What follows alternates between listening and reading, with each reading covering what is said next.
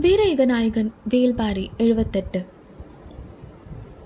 பரம்பு வீரர்கள் வடக்கு தெற்கு போர்க்களங்களிலிருந்து ஊர் திரும்பினர்.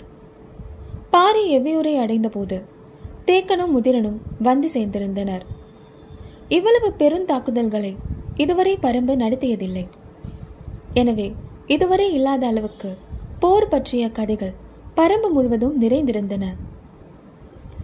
போர் மனநிலையிலிருந்து விடுபடுதல் எளிதன்று. வெறிபிடித்த வேட்டை விலங்கு கொப்ப. எண்ணிலடங்கா நாள்கள் செயல்பட்டுவிட்டு. அதனிலிருந்து இயல்பு வாழ்க்கைக்கு மாறுதல் மனப்பிறழ்விலிருந்து மீள்வதை போன்றது. இந்த கொடும் துன்பத்திலிருந்து விரைவில் வெளிவர வேண்டும் என்பதால்தான் போர் முடிந்தவுடன் கொற்றவைக்கு குருதியாட்டு விழா எடுப்பர். வார கணக்கில் நடைபெறும் இந்த பெருவிழாவில் அத்தனை வகை கல்லும் ஆற்றுப்பெருக்கென ஓடும். குடித்து கழித்து ஆடி பாடி பேருணவு உண்டு முடிப்பர். இந்த பெரும் விழா வீரர்கள் அனைவரையும் குணமாற்றம் அடையச் செய்யும். இழப்பின் வழியிலிருந்து மகிழ்வின் கொண்டாட்டத்திற்கு ஒவ்வொருவரையும் தள்ளும். கண்ணுக்குள் ஊறி கிடந்த கொலைவெறி வற்றி இறங்கும். வாழ்வு மீண்டும் வீசி செல்லும் இளம் காற்றுக்கு தலையசைக்கும் சிறு புல்லின் குணமெய்யும் ஆனால் இம்முறை குருதியாட்டு விழாவை நடத்த முடியவில்லை.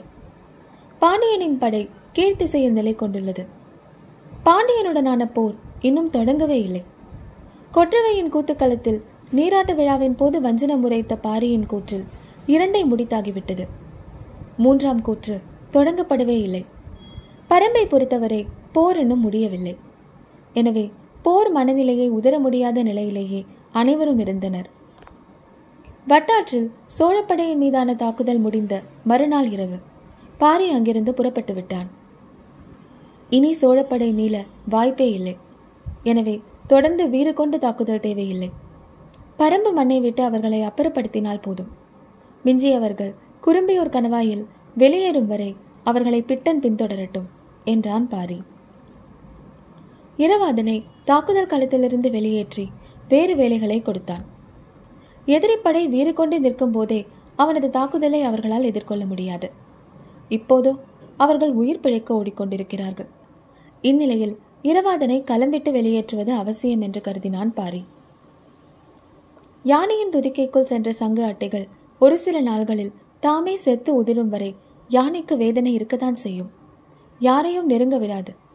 தாக்குதலுக்குள்ளாகி இறந்த யானைகளை தவிர குற்றையராய் இருக்கும் யானைகளுக்கும் சிகிச்சை தேவைப்படும் யானைகளுக்கும் உதவ வேண்டியது நமது கடமை.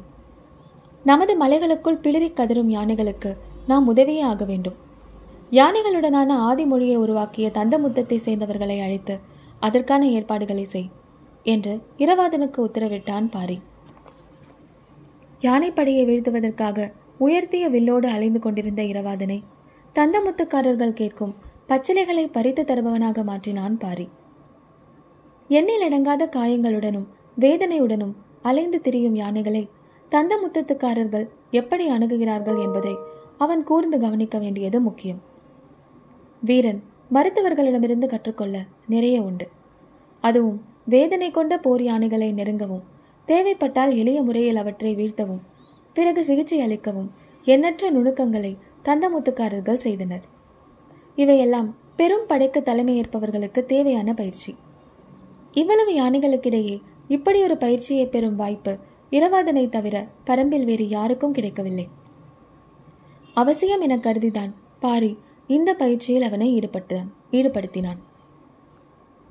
எழுவனாற்றை விட்டு பாரி புறப்பட்ட பிறகு வலக்கரையில் இருந்த இரவாதன் தந்தமுத்தத்துக்கு சென்றான். இடது கரையில் இருந்த பிட்டன் சிறு படையை உடன் வைத்துக்கொண்டு எதிரிகளை பின்தொடர்ந்து சென்று கொண்டிருந்தான். பெரும் எண்ணிக்கையிலான பரம்பு வீரர்கள் ஊர்களுக்கு திரும்பினர். யானைகளின் கொடூர அழித்தொழிப்பிலிருந்து செங்கனச்சோழனை காப்பதில் சோழர் படையின் முன்னணி தளபதிகளும் நெடுங்காடர்களும் மிகுந்த கவனத்தோடு செயல்பட்டனர். தேர்ந்த வீரர்களின் வலிமை மிகுந்த பாதுகாப்பு வலயத்திற்குள் செங்கனச்சோழனை முன்னகர்த்தி வந்து கொண்டிருந்தனர். தாக்குதல் நடந்த முதல் நாள் இரவு. வேந்தனை காக்க முடியாத நிலை வந்துவிடுமோ என்று கவலைப்பட்டனர். நெடுங்காடர்கள் பாறை குகை ஒன்றுக்குள் வேந்தனை அனுப்பி யானைகள் உள்நுழைய முடியாதபடி நெருப்பு வலயத்தை உருவாக்கி காத்தனர். அடுத்தடுத்த நாள்களில் யானைகளுடனான ஆபத்து குறைய தொடங்கியதும் தகுந்த ஏற்பாட்டோடு பரம்பை விட்டு வெளியேறும் பயணத்தை தொடங்கினர். சிறிய படைப்பிரிவு ஒன்று மிகுந்த பாதுகாப்பு தன்மையோடு ஆற்றின் ஒரு பகுதியின் வழியே தப்பிச் சென்று கொண்டிருப்பதை அறிந்த பிட்டன் அவர்களை இறங்கி தாக்க முடிவெடுத்தான். பெரும்படை முழுமுற்றாக அழிந்த பிறகும் இவர்கள் இவ்வளவு வேகமாக தப்பி செல்கின்றனரே என்று சற்றே அவசரப்பட்டான். வேந்தனை காத்த நின்றது. மிக தேர்ந்த வீரர்களை கொண்ட படைப்பிரிவு. உடன் நெடுங்காடர் தளபதி துணங்கன் இருந்தான். தளபதிகளில் தப்பி பிழைத்தது அவன் மட்டும்தான். பரம்பு நாட்டை ஊடறுத்துச் செல்லும் தாக்குதலுக்கு எங்களை நம்பி நீங்கள் வரலாம் என்று நெடுங்காடர்கள் அளித்த வாக்கின் அடிப்படையில்தான் செங்கனச்சோழன் வந்தான். அந்த வாக்கை காப்பாற்ற இறுதி வரை முயன்று கொண்டிருந்தான் துணங்கன். பொழுது மங்கிக் கொண்டிருந்த மாலை நேரத்தில் ஆற்றின் வளைவு ஒன்றில் பொருத்தமான இடத்தில் வேந்தனுக்கு கூடாரம் அமைக்கப்பட்டது. அருகில் இருந்த மூங்கில் மரங்களை ஆற்றுக்குள் சாய்த்து பிடித்து வலை பின்னல்களை நெடுங்காடர்கள் உருவாக்கினர். எந்தவித பாதிப்பும் அடையாத பன்னிரண்டு யானைகளை பாதுகாப்புக்கு நிறுத்தினர். கவச வீரர்கள் கூடாரத்தை சுற்றி நின்றிருந்தனர். இவன்தான் இந்த படையெடுப்புக்கு தலைமை தாங்கியவன் என்று இந்த ஏற்பாடுகளை கண்டதும் பிட்டனுக்கு தோன்றியது. அமைக்கப்பட்ட கூடாரத்தின் பின்பகுதியில் ஆற்று வழியே தாக்குதல் எதுவும் நடந்துவிடக்கூடாது என்று பன்னிரு யானைகள் வரிசையாக நிறுத்தப்பட்டிருந்தன. கூடாரத்தை சுற்றி கவச வீரர்கள் விழிப்புடன் காத்து நின்றனர்.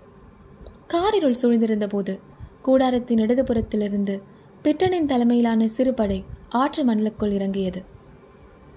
பிட்டனின் பார்வை முழுவதும் கூடாரத்தை சுற்றி நின்றிருந்த கவச வீரர்களை நோக்கியே இருந்தது.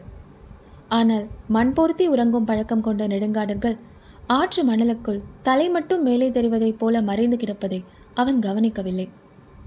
கூடாரத்தை நோக்கி தாக்குமாறு பிட்டன் ஆணையிட்டதும் உடன் வந்தவர்கள் வில்லை உயர்த்த எத்தனித்த போது மணலுக்குள்ளிருந்து தெரித்து மேலெழும்பினர் நெடுங்காடர்கள். இரு கைகளிலும் உருவிய வாள்களோடு எழுந்தவர்கள் தங்களின் கை அருகில் இருக்கும் பரம்பு வீரர்களை கனப்பொழுதில் வெட்டிச் செறித்தனர். பல்லாயிரம் வீரர்களை கொண்ட படையை உருத்தெரியாமல் அழித்த எதிரிகள் கையருகில் சிக்கியுள்ளனர் என்ற வெறியோடு நெடுங்காடர்கள் வெட்டிய போது வில்லிலிருந்து விடுபட்ட அம்புகள் கவச வீரர்களை துளைக்கவும் செய்தன. ஓசை கேட்டு கூடாரத்துக்குள் இருந்த செங்கனச்சோழன் சட்டென திரைவிலக்கி வெளியே வந்தான். மேலே தெரித்த மணல் துகள்களுக்கு நடுவே அவனது உருவத்தை துல்லியமாக கண்டான் பிட்டன். கையில் இருந்த ஈட்டியை அவனை நோக்கி எறிந்தபோது நெடுங்காடர்களின் எண்ணிலடங்கா வாள்கள் பிட்டனை நோக்கி இறங்கிக் கொண்டிருந்தன. வலது கால் தொடையில் ஈட்டி இறங்கிய கணம் பேரலறலோடு செங்கனச்சோழன் மண்ணில் சரிந்தான். அதே வேளையில் பிட்டன் எண்ணற்ற துண்டுகளாக மணலெங்கும் சிதறி கிடந்தான்.